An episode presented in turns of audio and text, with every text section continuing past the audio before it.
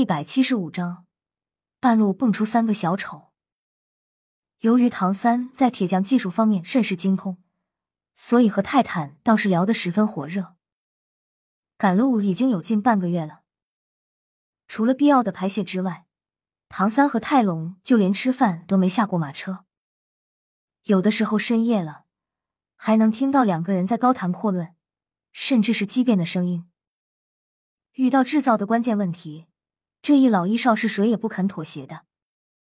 当两个痴迷的人碰到一起，时间过得飞快。唐三和泰坦这一小一老正研究的热火朝天时，他们此行的目的地龙星城已经快到了。唐潇也不得不感叹这一老一少的铁匠学识渊博和认真。很多时候，他都是打坐冥想修炼，因为根本插不进话题。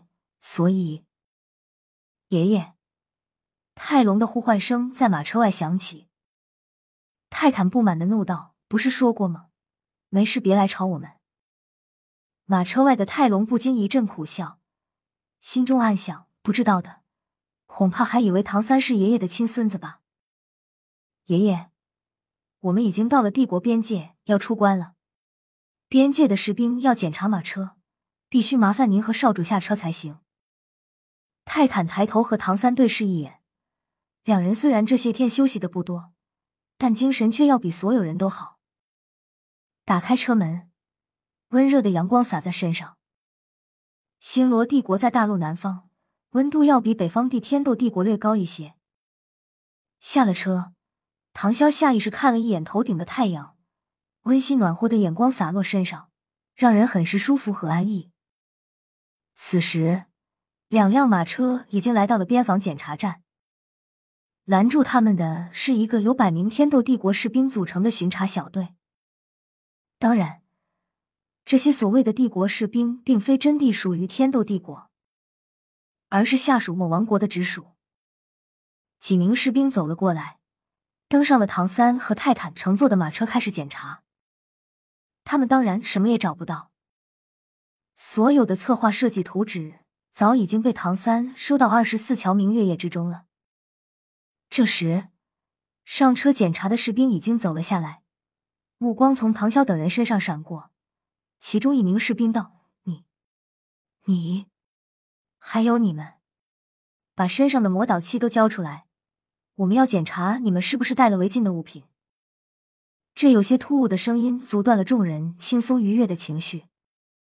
泰坦不禁皱眉道。边防什么时候有这规矩了？从没听说过有哪里会检查魂导器的。而且魂导器这种东西，一般只有贵族和魂师才能拥有，用来携带自身重要的物品，又岂会随便示人？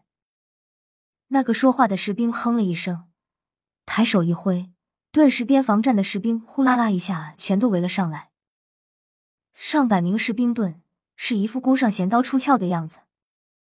将两辆马车和唐潇等人全部围在其中。说话的那名士兵似乎是队长，冷哼一声：“这里的事老子说了算，以前没听过这规矩是吗？现在听到了吧？赶快交出你们的魂导器，否则别怪我们不客气了。”泰坦是什么人？荔枝一族族长，荔枝一族就没有几个是好脾气的，更何况他了。嘿嘿，冷笑一声。行啊，胆子挺肥的，敢动到我头上来，我倒要看看你们今天怎么收了我们的魂导器，给他们看看我们是什么人。包括泰隆在内，五名荔枝一族族人同时应和一声，浓郁的魂力从他们身上骤然爆发开来，瞬间膨胀的身体就像是气吹的一样，恐怖的肌肉撑裂了上身的衣服。本就高大的他们，眨眼间已经展现出了恐怖的力量气息。荔枝一族乃是纯力量魂师，力量之恐怖，在同等级魂师中无人能出其右。五名魂师，四名魂王，一名魂宗，强悍的气势顿时逼迫的那些围拢的士兵们连连后退。一时间，所有士兵都是脸色大变，握着武器的手已经开始有些颤抖了。唐啸微微皱眉，若有所思的看着这些士兵，脑海中念头联动。一般来说，边防检查虽然严格，但也绝对没到要检查魂导器的程度。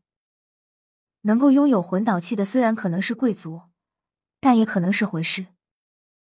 难道这些士兵就不怕遇到的是魂师吗？不对，这其中定有缘由。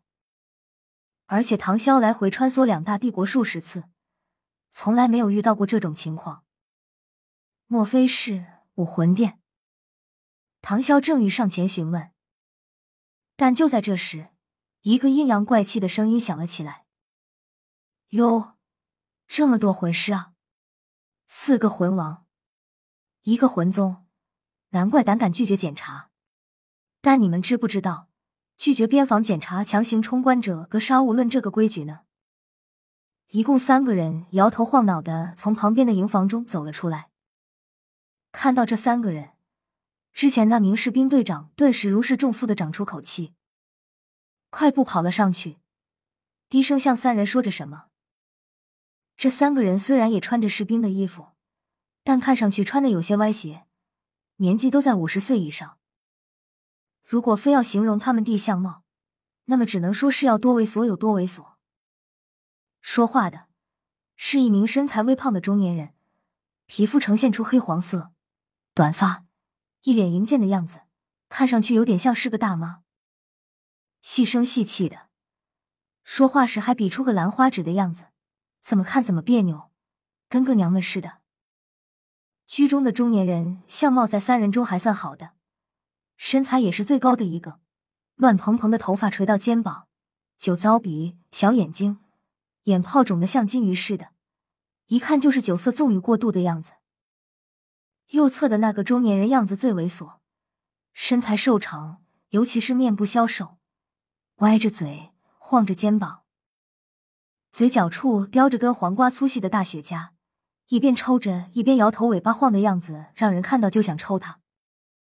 看到这三个人，众人不禁眉头大皱。很显然，这三个家伙不是什么好东西，但他们在五名魂师产生的魂力面前还算是从容，这就证明他们也是魂师。唐潇和唐三对视一眼，两人的神色都变得有些古怪。很快。三名猥琐中年人已经走上前来，左侧那阴阳怪气的家伙道：“闹事是吧？魂师又怎么样？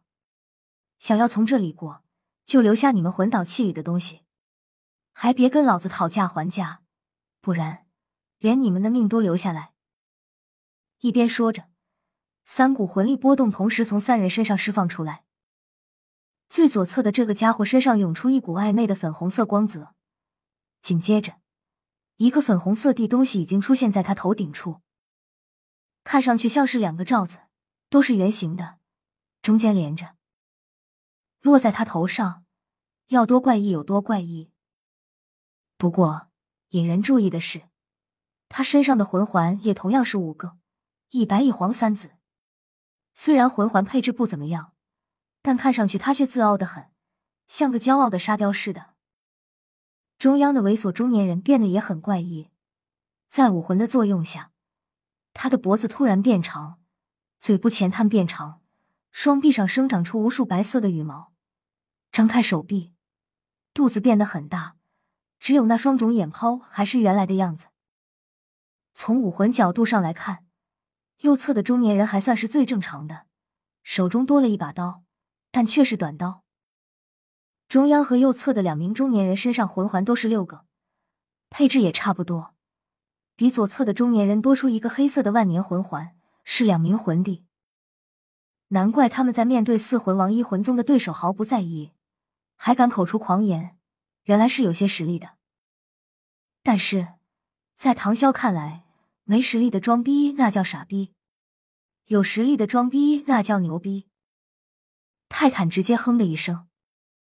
他堂堂荔枝一族的族长，真的很看不惯这种跳梁小丑的嚣张跋扈。